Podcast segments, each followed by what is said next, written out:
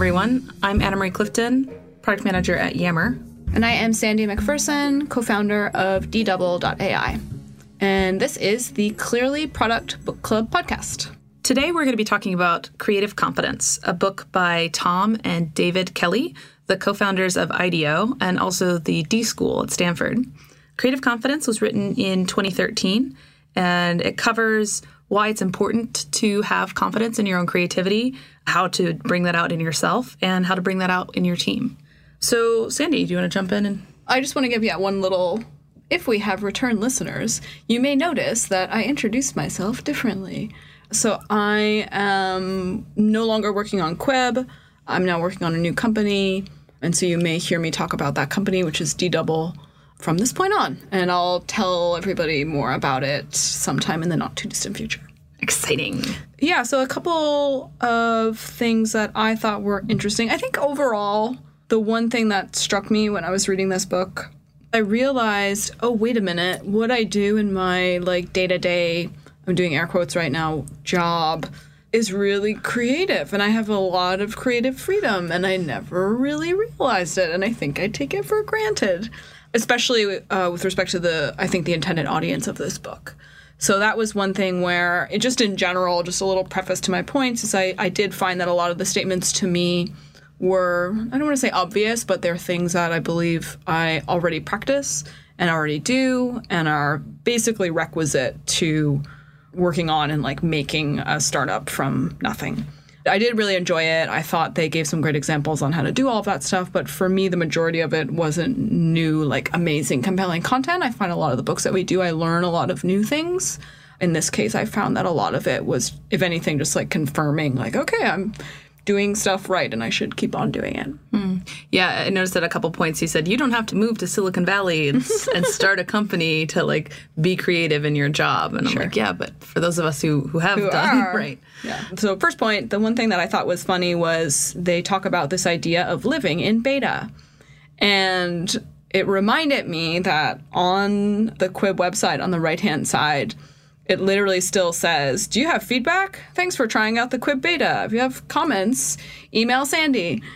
And it's funny because I thought about taking that down several times because clearly the default and de facto definition of beta no longer necessarily applies to the state of where Quibb is. But I really enjoyed this sort of underlying ethos of it's never actually like fully baked. Hmm. And it's always actually in this constant state of being in a beta. And it can and should always be open and willing to change. And I should always be open and willing to to change the product and to learn based off of how people are using it and blah blah blah. So, yeah, this sort of reminded me of that. And they talk about it here in the book around how, you know, you may not actually launch. And I think, again, that's one thing that's pretty core to how people in the Valley operate and how people working in tech think about their companies. I think, especially at early stage startups. But it was something that I think would probably be super useful to people who aren't used to that type of a cadence and that mentality around the thing that you have out there in the world is broken and isn't actually in the final state and that's fine and that's actually a good thing mm. yeah, the take the chicken out of the oven mentality. Have you heard of this? i've never heard i thought you were going to say chicken and egg something i wasn't expecting oven to be in that sentence I forget who told me this the first time. I was working on just like a side project, and I was like, "Yeah, I'm just not ready. It's like a thing, but it, I'm not really comfortable with where it's at." And my friend was like, "You got to take the chicken out of the oven. Like, Oh, okay. it may not be done, but at some point you got to take it out of the oven, or you'll like bake it too long and you know overcook, blah blah blah." Um, and just that mentality of like, yeah, it's okay to like take it out and show people, and like you don't need to have this like perfect in. thing. Yeah, exactly. He's like, test the temperature, like see the Yeah. things, and, and and just just that kind of little quirky phrase around it. I thought it was really fun. that's funny Google is like Gmail is still in beta, right? i have not heard that Like it says beta. oh does it yeah, I'm Where? pretty sure. On like when you log in, it says like Gmail and then in beta in the Oh, top. interesting. left- or at least it, it did up until like at least a year ago. Yeah, Okay. yeah.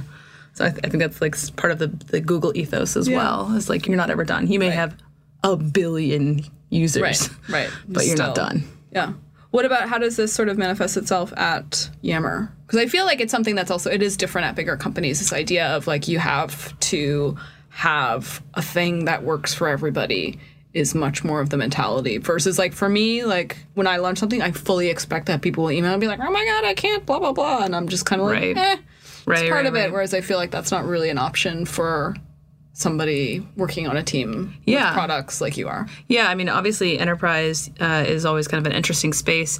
It's kind of fascinating because you'll you'll constantly get people who are like, "Oh, I'm not satisfied with this feature. You should iterate on it. You should make it a new feature, or something like that." And then you do, and then a whole other segment of people are like, "Oh, I'm not satisfied that you made this a new thing." Uh, so I think one of the things about being a PM at a company that has customers is you just have to swallow the pill that like you are not going to be able to make everyone happy inaction will make people unhappy. Action will make other people unhappy. You just have to go forward with the best course of action that you can divine and not rely on that feedback loop to be the thing that drives you. Mm. How do you guys think about like if you release something and it's actually like broken for people? So are you talking about like if we release something that was broken if we would ever do that on purpose like do you perhaps, or- immediately roll it back does everybody like oh sh-? or what is the like mentality on right. the team you're like oh my god shit roll it back Right, right, right. I mean, I think- or like for me if i'm like eh, so i'm just curious like Absolutely. what it looks Yeah. like So it definitely depends on like what type of thing is broken and to what extent it is broken. Sure. So we definitely have SLAs, which is a fun acronym, three-letter acronym in the industry. So a service level agreement is an SLA, and it tends to define the thing that you've agreed with your customer that you are going to maintain. For example, we have an SLA around message posting, where if it is ever the case that you cannot post a message in Yammer, sure. that's considered a contract breaking Sure. issue. And so then customers like can demand their money back for that month or things like that. So we have these specific contracts kind of around what can not work functionally. It's different with a new feature. You obviously don't usually have SLAs around new features, but there's obviously interaction effects. So if I release a new feature around some kind of clever post feedback that happens, mm-hmm. if that breaks posting for some people, then that's SLA breaking. And obviously we would roll that back immediately. So that becomes like a P0 bug.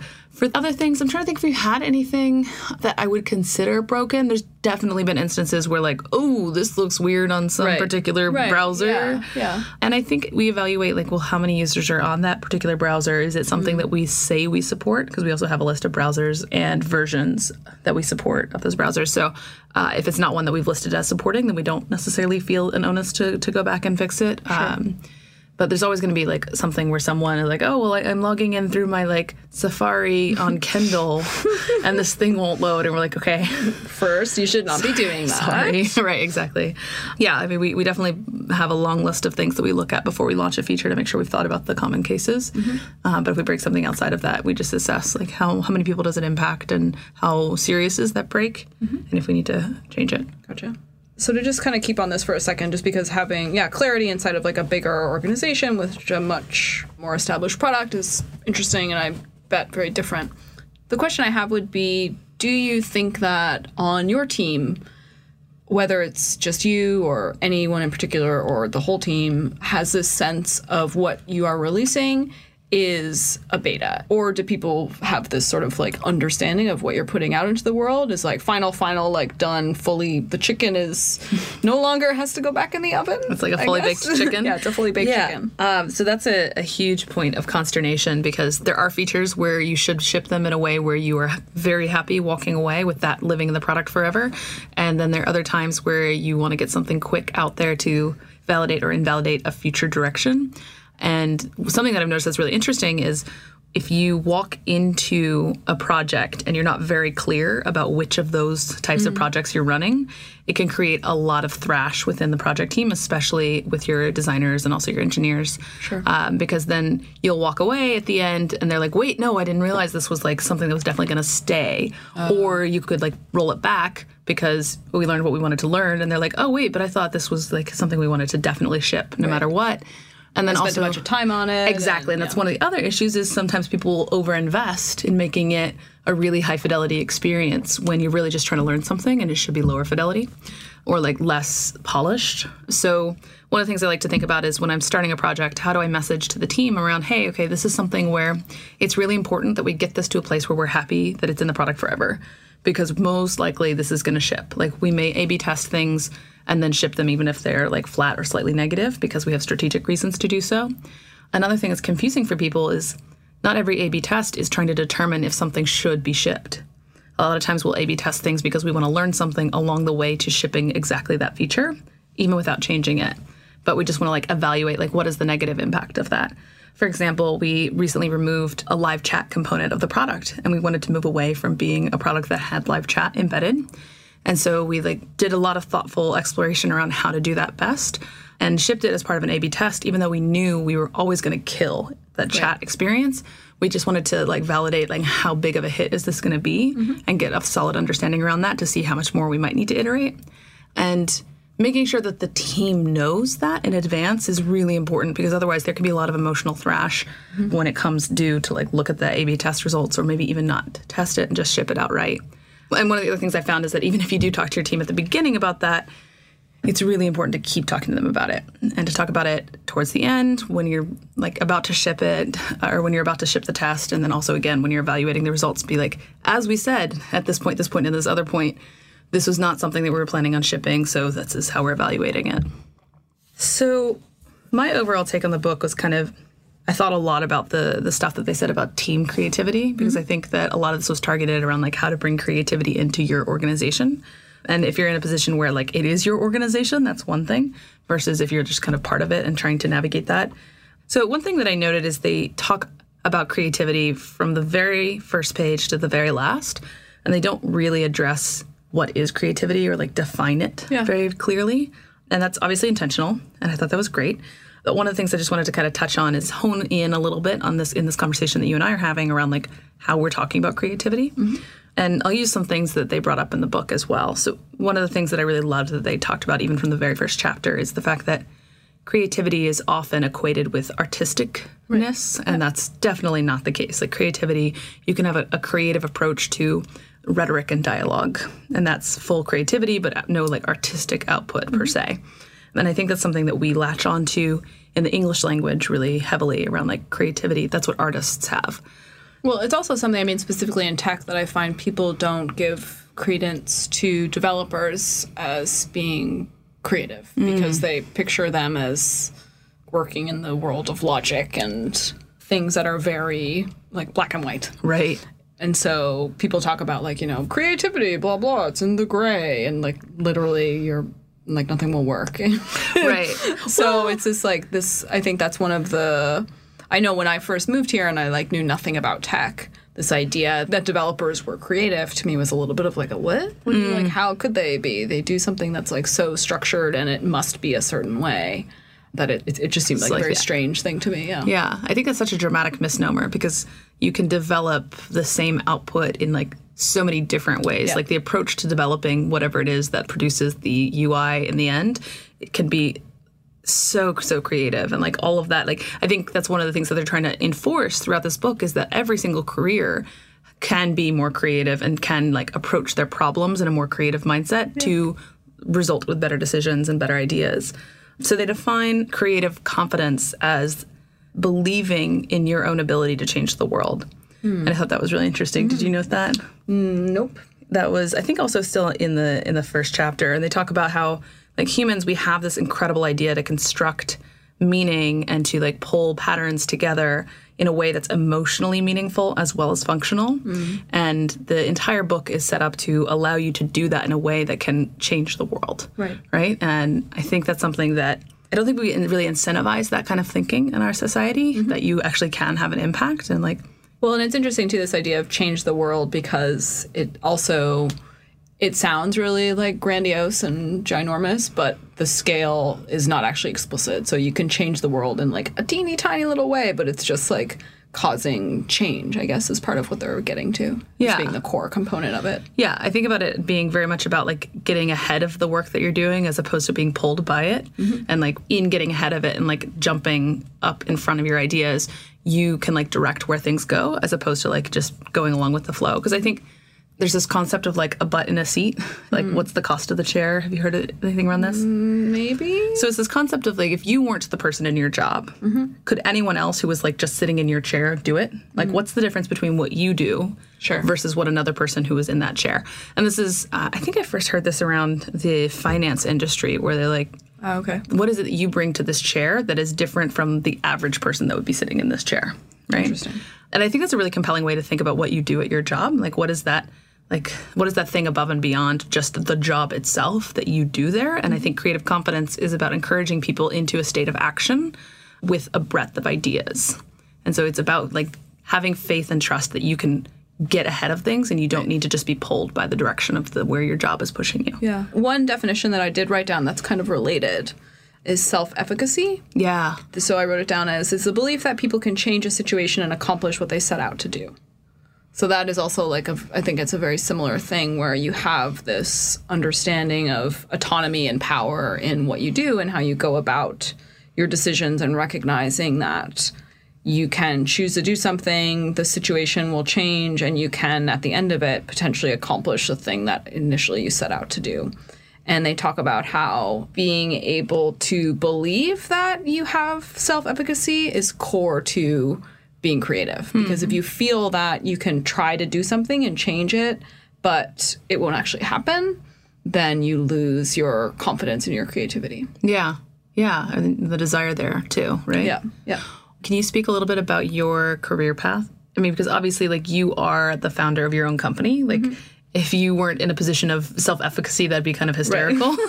Um, well, next to that definition, I wrote specifically for product things. Like what startups are in general is you make something from nothing. Mm-hmm. So the belief that you can change and make something is core to like if you have no self efficacy, then you would never ship anything. And with product, again, it's often, especially with like new, I think it's more obvious when you're shipping like new features or new mm. products. so, you say there that it's more so for products that are newer. Do you think that's significantly different if you're working on an existing product? or like a new feature even like it's it's, Right. it's just more obvious that like you decide to do a thing and then you work on it and then it's there it's Right. like it's ob- it wasn't there before and now it's there Right. versus the button has changed color i think it's just less powerful in terms of you recognizing how you can instantiate change Yeah. So I think that one of the main responsibilities of a PM on a team is to kind of preserve the efficacy of everyone that's working around you mm. and be a bit of an umbrella for that team and keep them kind of shielded and safe. Mm-hmm. It's so easy when you're working in a large org to have to get so many people bought in and on board and like moving things forward can take mountains of work to pull people along. That I think that once you get enough momentum going, one of the things that I find some of the most joy in and also some of the most need for in my org is making sure that the people who are like the designers and the analysts and the engineers who are working together towards a problem have the freedom to like go towards that problem without having to like check everything every step of the way. Because I do think that it erodes your your confidence and desire to be mm-hmm. creative when you feel like you have to have everything approved and you don't get to like move in the way well, that you're also it makes it it makes it such that you're incentivized to follow the more traditional path because the traditional path has been proven to have been confirmed in the past. And so then it's easier for you to do things that have previously been given like go aheads. Mm-hmm. So you're incentivized to just do the same things again versus if you go too outside of historical norms, you could potentially go through like a deeper, more complicated, lengthier approval process for mm-hmm. doing it in that way. And so you're accidentally constraining the person's options. Yeah. I kind of wonder at what point you need that in an org to keep every team from independently like creating things that are not visually cohesive or Sure, I guess you I mean even just like process. I guess would be one Hmm. where it's like, oh, I'm gonna do my spec in a different way because I'm able, like something like that. Right, right, right, right. Yeah. I do have some open questions in terms of like general org operations. Like how do you give the teams the freedom to do what they need to do in order to feel like they can bring their full creative selves without letting complete control go where everyone would just like create this hodgepodge of a product because they like tacked on different things that didn't have um, kind of an underlying cohesion. And I, I also question, like, I don't know if I quite understand as we're talking about it now, like the difference between self efficacy and autonomy, because those seem to be also like very tightly linked. So I think self efficacy is the ability to do something and have it matter, right? And the autonomy is the ability to choose what you do. Mm. Yeah, because I have self, it's the belief that people can change a situation and accomplish what they set out to do.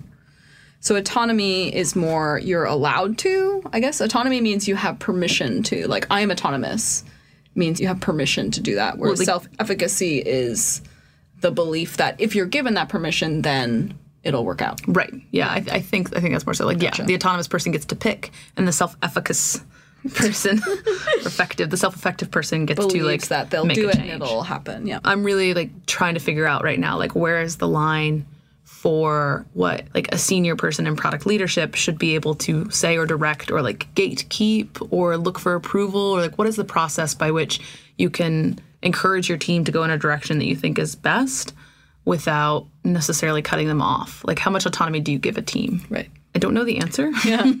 well, I mean, I feel like it's one of those things where it's probably highly dependent upon the culture, the people, the size, like all of these things. And you just have to think about and weigh like what are the outputs and what works best for this team and how do you experiment in a way that you're able to understand inputs and various outputs and how it all works at the end of the day, but there is no right answer. yeah Which leads to my next point.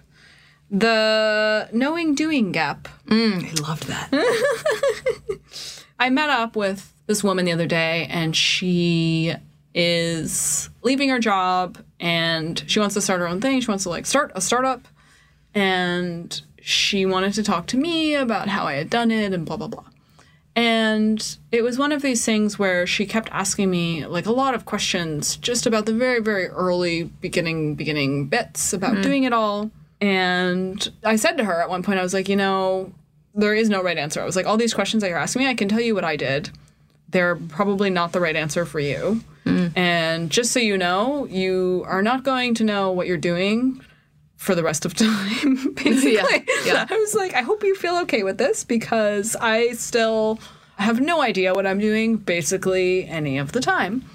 And the one thing that I kind of wanted to note was that in the case of what I'm doing right now, it's like making basically a brand new product in a brand new space, a brand new interface, brand new paradigm.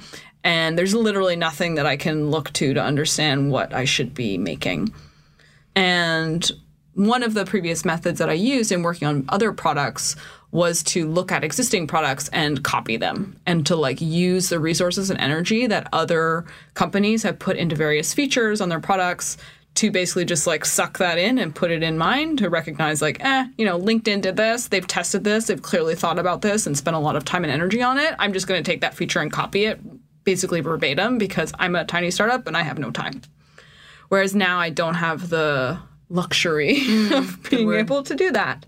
But with this knowing doing gap, the one sort of problem that I have with it is yes, I totally believe it. That gap will always be there. You need to just get really comfortable with it really quickly.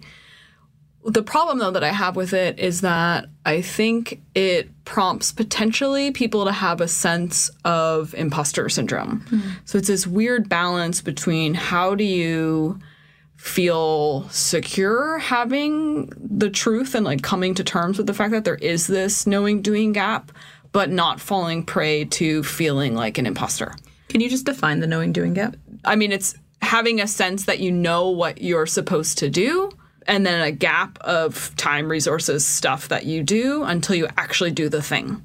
And the idea is that gap is always going to be there, and you can't solve the output of doing something by widening that gap and by spending more time and talking to more people and learning more things. You will never know what you need to know, and you need to just do it. And then also, as you do it, one of the effects will be that you will learn and you will have new knowledge.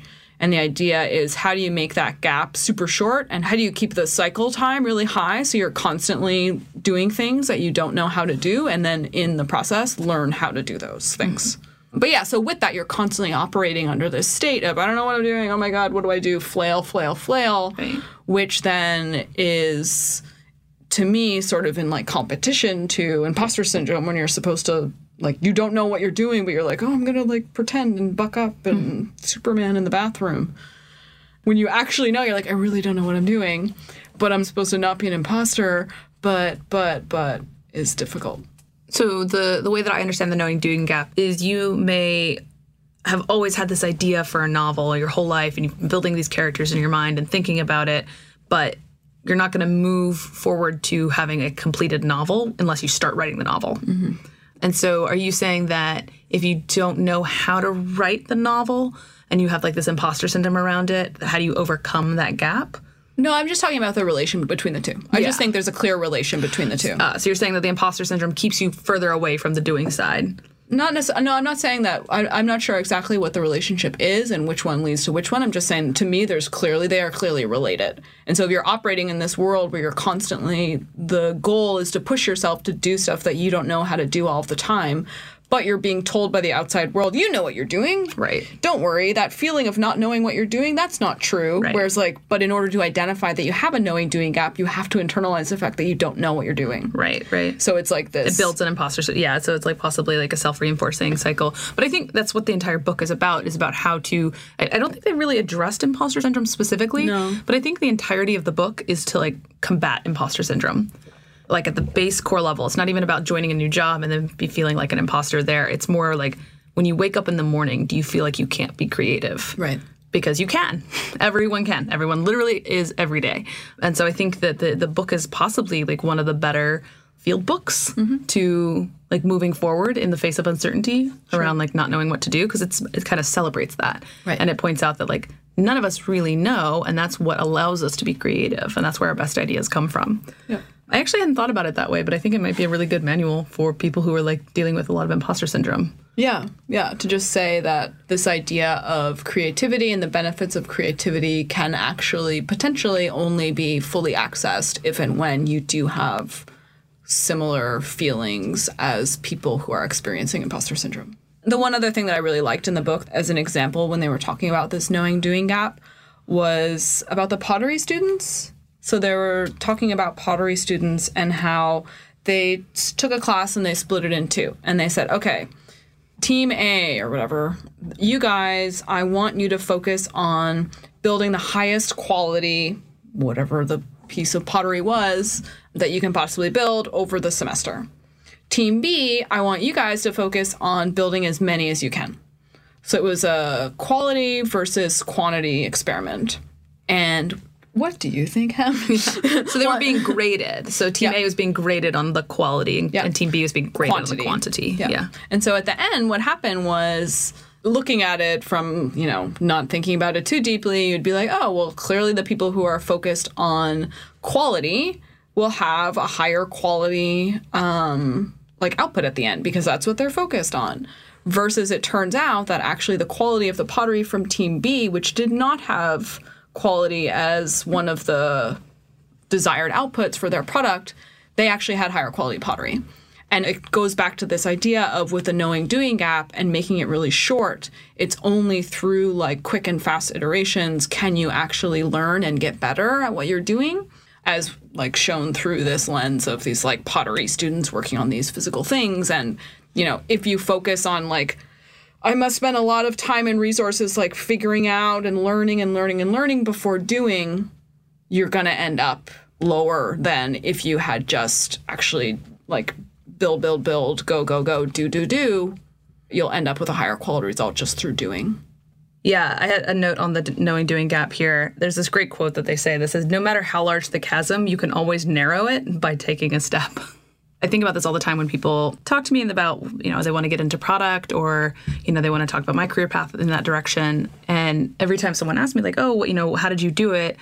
I'm like, well, I, like, I took a tiny, tiny, tiny step and it like didn't really work out, but then it allowed me to take the next tiny, tiny, tiny step. Yeah. And over the course of like two, three years, it was like a full transition. I mean, it's kind of similar to like what you were talking about with this this startup founder that you were talking to, where mm-hmm. These kinds of questions are not actually going to lead you to the right answers that you need. Like the answer isn't going to be like, oh, like in order to get into product, I should go to this meetup, which is like the first thing that I did, because like that's not the answer right now. Like for you, that may not be the answer for this point in time. For me, that might not even have been the answer. The answer is like take a step forward and like just be self motivated and drive that yourself, mm-hmm. because there's just so many different things that are the right answer. It's just you can't wait and figure out exactly the right one. So yeah, taking a step I think is a great one. They actually gave a bunch of examples in the book on how to get over the gap. And so some of the advice that they gave was lower the stakes. So make it instead of being like this is the huge thing that will change the forever trajectory of the company, make it like one tiny feature that you can just like put out, learn quickly. And again, just narrow the gap between knowing you have to do something and actually doing it. Another one is just internalizing that you are going to make mistakes and things are mm-hmm. going to go wrong. And that is expected and that is the normal state of things, and not to hold yourself to this expectation of it's going to go out there and it's going to be great. Another one was set a deadline. So they talk about, I don't remember this example very well, but they talk about this one group and they told them, okay, well, what if, like, here's this big project that we want to work on, blah, blah, blah. And the people on the team are thinking it'll be like a one or a three month project.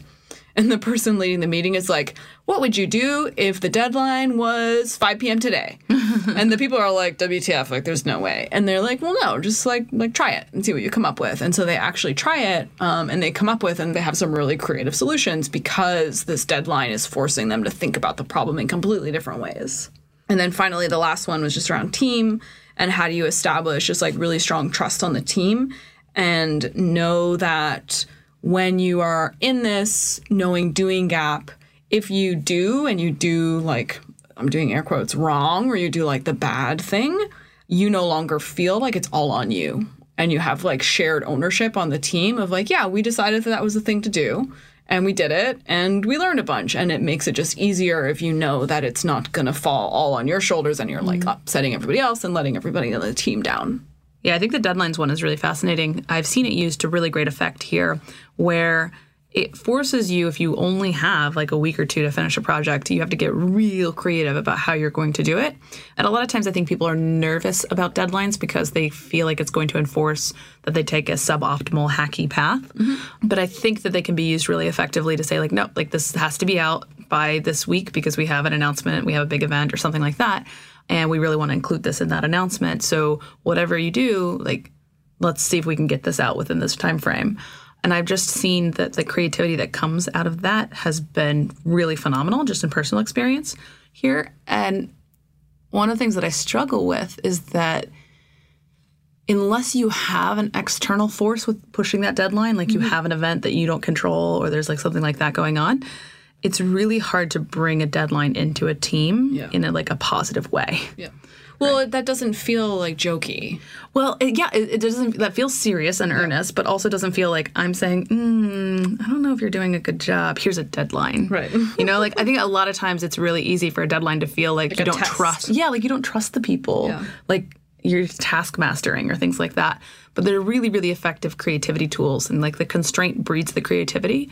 So I think that's something that I'll be experimenting more with in this upcoming quarter. I mean, I've I seen- think I, I feel like you could probably do it in a way where you just normalize it in a way where you're like, you know, one out of every five things that we work on is going to have a crazy deadline. Mm-hmm. And you just make it so that it feels like it's at random versus it feels like it's dependent upon the work that they're doing. Mm, yeah. And that might be a way to remove the, it's like random screenings at the airport, which have their own problems, but the same idea of people may potentially believe Yeah, that if it's random, it's not anything to do with them. yeah, yeah. I think that's a great idea. I think I might, I might, I might use Can that. report back. Speaking of experimenting, I think that's another thing that I've read in this book and then also heard in other places and seen work really well is that when you call something an experiment, it makes people a lot more comfortable working in a way that's more creative and doesn't have to succeed. Yep. Um, because it's really easy when you're trying to be creative to try things that fail. And that's scary. But if you call it an experiment and like if you use those semantics, it tends to open up a little bit more fluidity and like comfort. The authors David and Tom? Tom, David and Tom. There's a really great little I don't know what it's called pop out. What is it called when in a book they have like a little Call section? out, call out mm-hmm. whatever.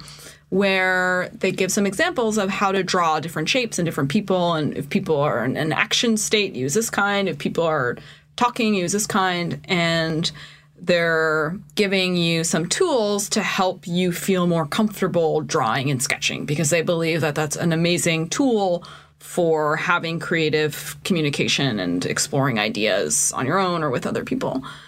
So recently, I was in the office of a, I will not name them VC, and it was really funny because I was talking to them about stuff, and at one point I wanted to show them something, and I was looking around for a whiteboard, and I saw that they had a couple little containers with Sharpies and they had erasers and all this stuff everywhere. And I so I walked over to the table and I'm talking to the guy and I'm like, oh, blah, blah. And I, I take out a couple markers and then I stand there and I look around and there's no whiteboard. That's so funny. my God. and I was like, oh my God, are you guys just like pretending that you're creative type?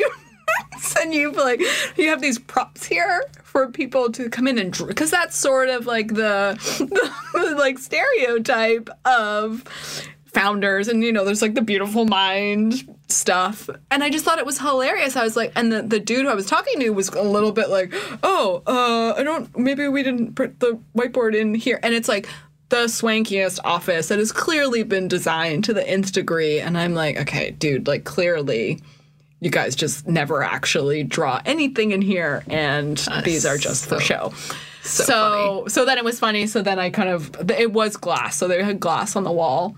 And it was interesting too because so at my house I I have big windows and I use the windows all the time to draw on them because a whiteboard it's like it's only so big and these windows are really big.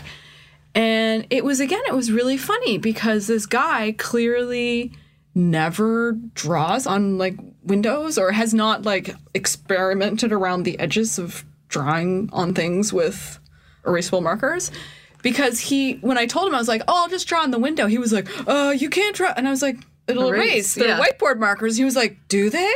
And I was Oh like, my God. "Oh my god!" So I would question all of you if you have because I think I think a lot of people think that you know, oh, we have like sketch pads and things all around our office and blah blah blah. And if nobody's using them, it might just be like a fun little test to look around and see like do people actually feel enabled do they have post-its do they have different colored markers? Do they have erasable markers and spots and spaces to use them? Because if you're telling people that they should be taking these actions they need to actually have the tools Yeah. to be able to do it. Yeah, that's one of the things that I absolutely love about the, office that I'm in right now is there are just infinite spaces to doodle and uh, I see I mean, there's probably like three or four meeting rooms that I'm in most often nearest to where I sit. And every single day I walk into one of those meeting rooms it's got a different thing up on the whiteboard. And there's like this expectation that you can always erase something that's on one of those meeting whiteboards. But I'm there and I erase it and I like doodle some stuff and I'm working on explaining some concepts. And then the next day I come back for a meeting in that room and my thing's gone and someone else's is there. Right. and there's like the rapidity through which we go through these kind of like temporary artifacts of, of idea space. Um, just makes me feel really excited. yeah have you guys come up with a method this is something that i'm trying to figure out right now like do you take pictures of your Yeah, so I do a few things. Um, if I have to run away immediately, I'll take a pano because I find that the panorama usually gets like the entirety of the whiteboard in a way that like yeah, and I can read it. Because like a single picture, I never can quite get enough information in uh-huh. somehow.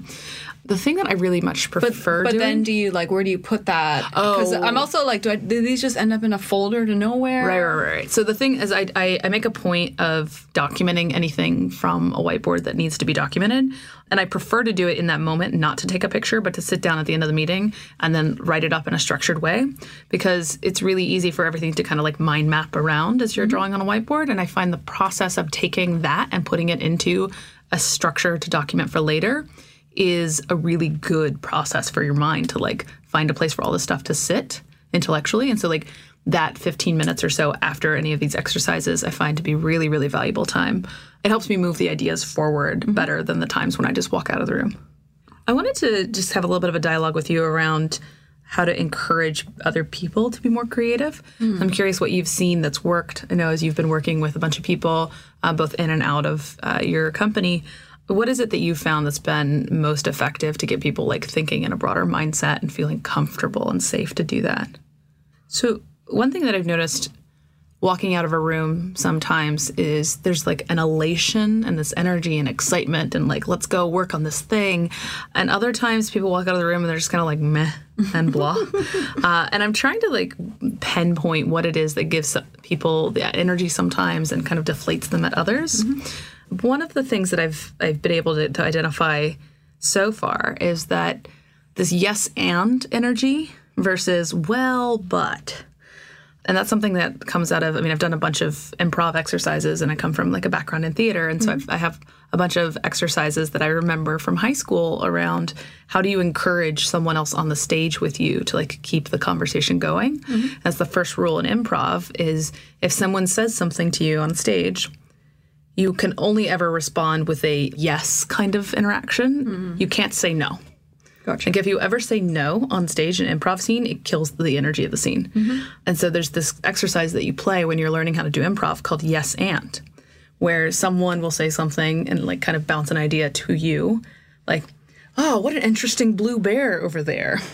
And then you have to respond with yes, Yes. And- did you see the strawberry pie he's eating? yes, and. And then like I respond with yes and, and we kind of build that story together. And it's actually a really counterintuitive experience because people tend to want to take an idea and this is just an experience that you you have a lot when you are starting an improv or when you see other people start an improv where you take an idea and you kind of want to say no he's not he's not blue he's pink Right. but that energy kills a scene and people like just deflate and they can't like pick that up and go anywhere. So I've, I've noticed this in product contexts where you can have a yes and energy or you can have a well but or no but. And no matter how you verbalize it it comes out and I've noticed that the yes and energy is the one where people end up, they may totally change their ideas by the end of the meeting, but because you were yes anding the whole time, it ended up on like this crescendoing energy as opposed to deflating.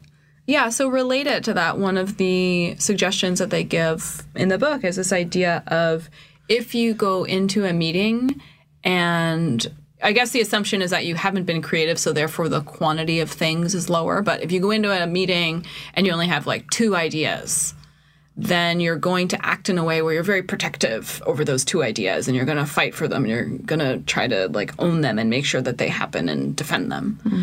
Versus if you go into the meeting and you work with other people and you get a bunch of ideas up and you fill last book we did was talking about like filling the idea pool mm, remember? yeah, so it's yeah. kind of like the same idea where you just like get a bunch of stuff out everyone has shared ownership over it and then everyone works together to move things forward and to help choose and make decisions around what they should do next.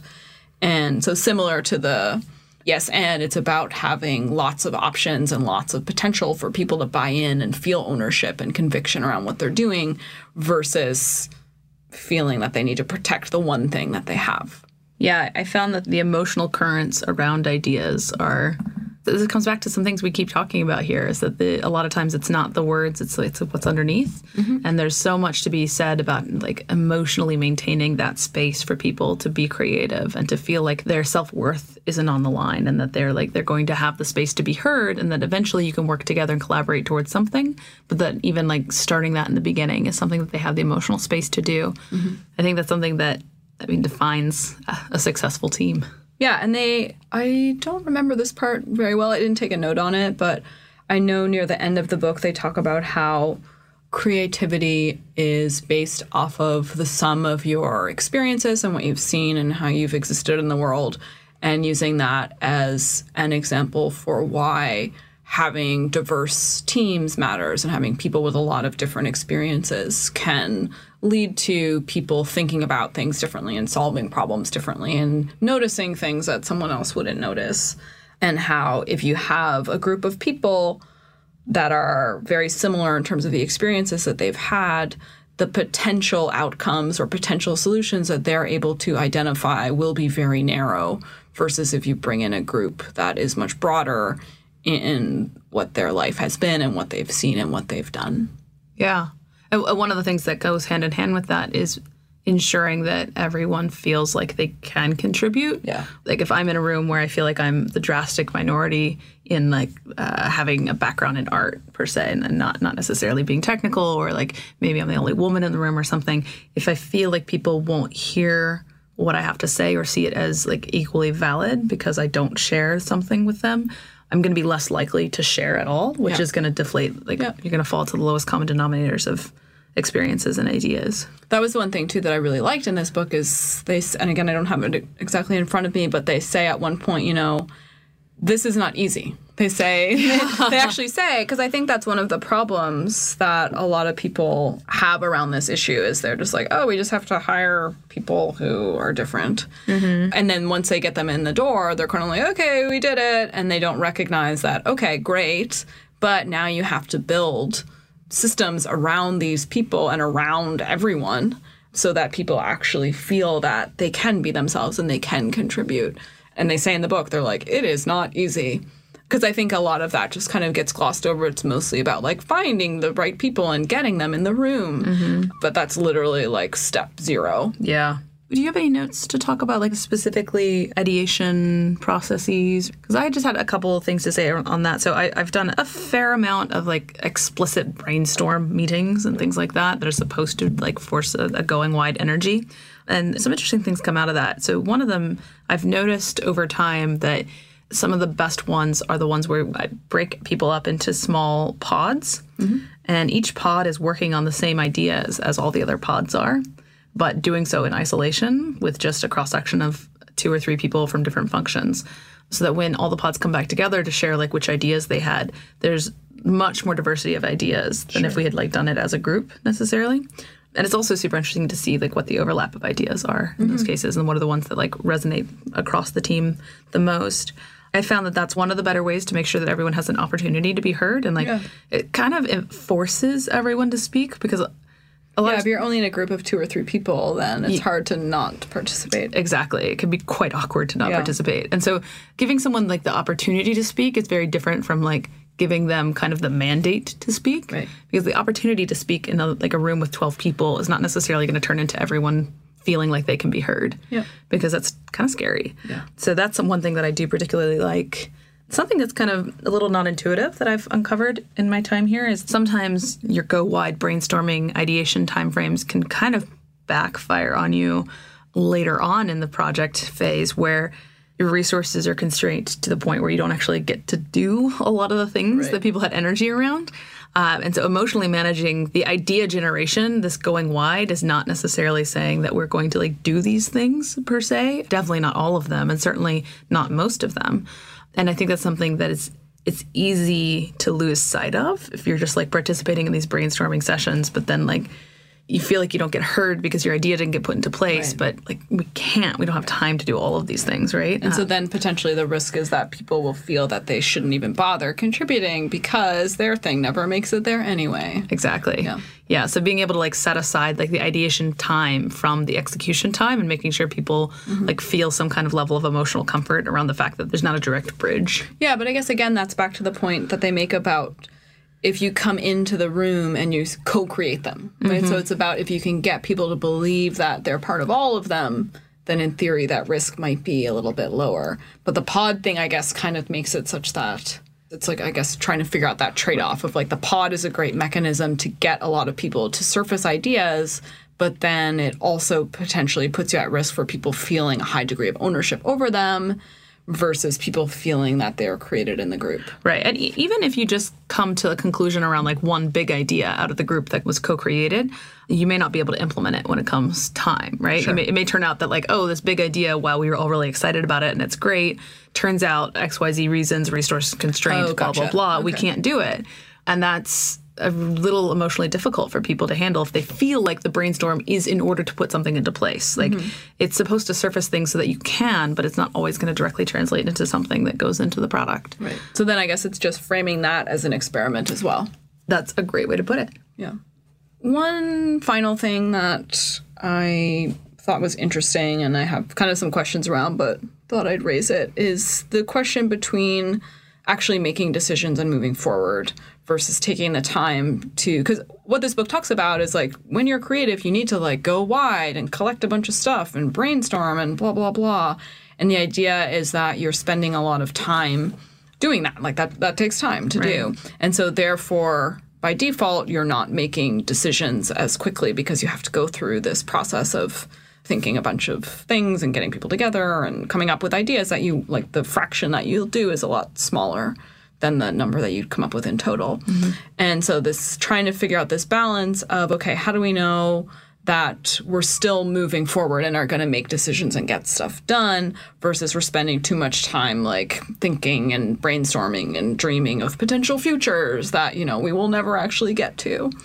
So I don't really have an answer to that or how to think about it, but I do know that I went to a workshop last year that was specifically on decision making, and there were some people there who had been studying and taking note of their decision making process for like the previous year or something.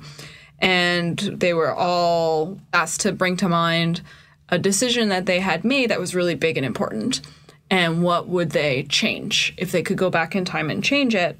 And the most common thing by far that people said that they wish they had done was they wish they had taken more time before making the decision. Hmm. So it was something that I thought was interesting, and also that they had like expanded what they thought their options were and kind of stewed a little bit longer.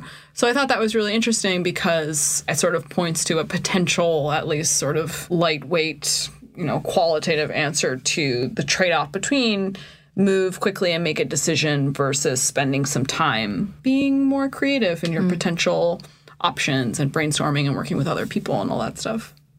So this book is mostly about that expansive part of the process. It's not really about how to contract back down, which is the quintessential problem in design thinking is like once you've gone really broad, like how do you know when it's time to like bring it back in? This book didn't really cover that, right? Yeah.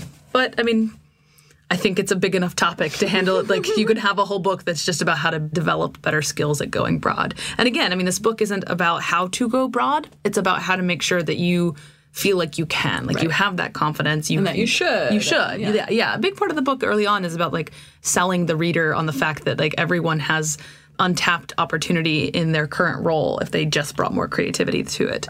So like once they kind of bring you along with like yes this is you know everyone can be creative and you'll like get a lot of benefit from that and here's how to like boost your own personal ability to like be creative and here's how to boost your own personal ability to believe in yourself that you can be creative.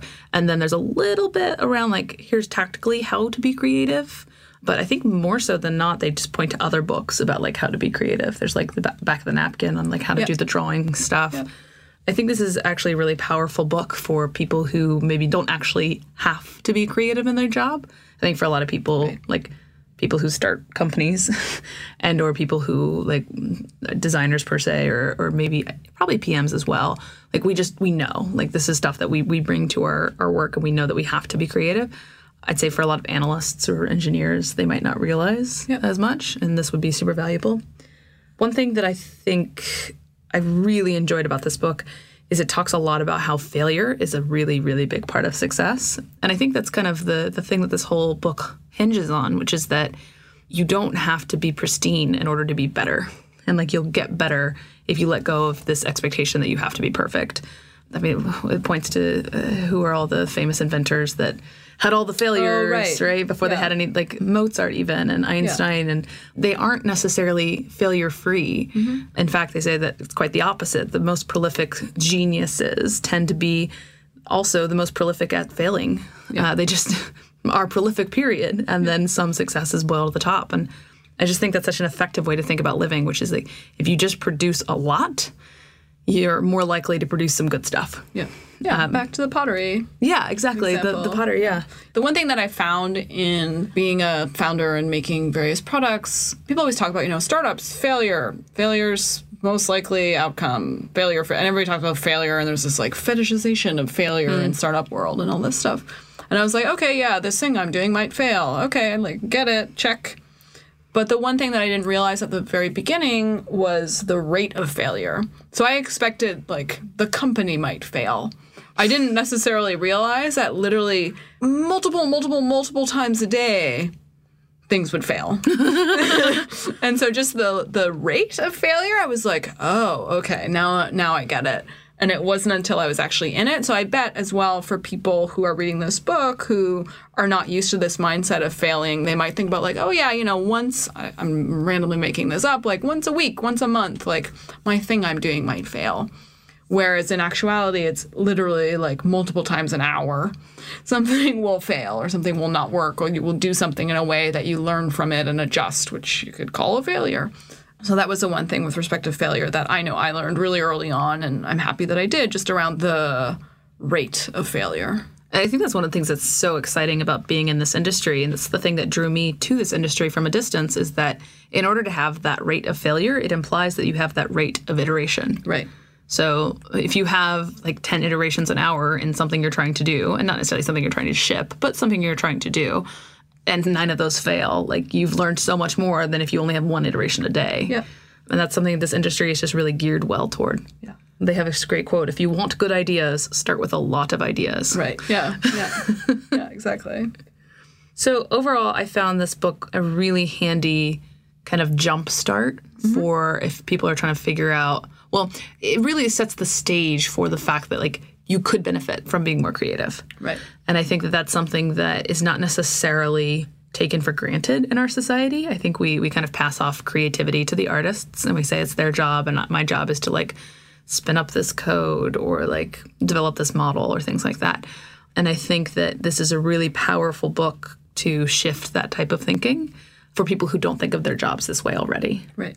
So, like I said at the beginning, I think to me it was basically just proving things that I feel that I agree with and believe.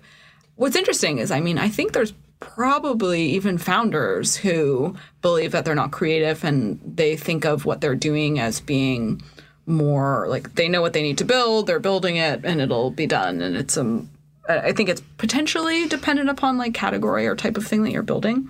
So, in terms of, we often talk about who we would recommend this book for. So, I think it's difficult based off of job title specifically to recommend this to people. Yeah. Because I think it depends a lot. But probably anyone who feels like their job has like known inputs and known outputs and feels like they have full clarity around what they do is probably more ripe to include more creativity hmm. in what they do versus somebody like me. it's like, I don't know what I'm doing any of the time. Clearly, in order to get anything done, then you have you are very creative in how you do it. Hmm. So I wonder if that's sort of a a framing for how Yeah. to, yeah, that's a really interesting way to approach that. Like if you feel like you have a known solution to your job day over day, then this is probably a more interesting book for you. Yeah. Yeah. Another thing I would say is that it's kind of the empowerment book for the 21st century. Hmm. And so if you don't feel like you're really excited and empowered and enabled in your job, then this might give you the tools and the mindset to think about how you could be. Because it does give you like, well, how can you think about bringing more creativity to your process? And so if you if you wake up in the morning and you're like, ho hum hum drum, this is possibly a really exciting book for you because it might totally shift the way you interact with and think about your job. Yeah, I really like they talk about how if you go to your job and you're like 50% of yourself is there, then how do you actually unlock this other part of you and your capacity to be your full self and to get out of your career and your job what you want? And I think what they're saying is that other 50% can be accessed through creativity. Yeah. I would also say for people who are in a position to affect the work of other people around them. So if you're a manager or if you run a team or a product manager or something like that, if you're in a position to inspire more creative confidence in those around you, this is also a really good read. Yep. Um, because I feel that when I get up in the morning, I have a lot of agency and I can come into work and like bring my full self, and it's very exciting. But when I read this book, I'm thinking mostly about how can I instill some of this like self confidence in the, the others that I work with, and how can I like build this safety around my entire team. And it, the book does specifically address that lens of like how to bring this to your team. Uh, so I think that's another really useful target audience. Are we ready for pony time? Yes, I would say I would do somewhere between three and a half and four ponies. I think I probably like this book more than you did. I think it's given me a lot to think about around how to translate the way I feel about my work to the people around me and like specific bridges to build, particular exercises and things like that. I have at least five things I'm going to be building into like the Sure. monthly work cadence that I'm on with my team. So this has given me like a bunch of energy and excitement around that. So I actually want to give it a higher rating than you. Yeah. So I think I mean I was sort of like four, four and a half ponies, and I mean while I felt the content wasn't necessarily new or novel to me, I thought that they did do a really great job proving out why it matters. The examples were really great. What they focused on, I think, was like important, like what we were talking about with decision making. They don't really get to the like, okay, and now let's think about how you use all this stuff to then make decisions. They were very focused on okay this is about people to understand what is creativity, how can it benefit you, and how do you get to a point where you can be creative in your job. And I think it was really focused and it did a really great job with that. There's also, we didn't talk about it in any of our examples, but they go through a ton of little activities that you can do, which I think are really great, like hands on practice around creativity that. What is the expression? Your creative muscles, the muscle, yeah, whatever, exactly. going. I thought it was really well done, even though, yeah, I don't think I was necessarily the the best audience for it. I think that it was really well done. I really enjoyed it.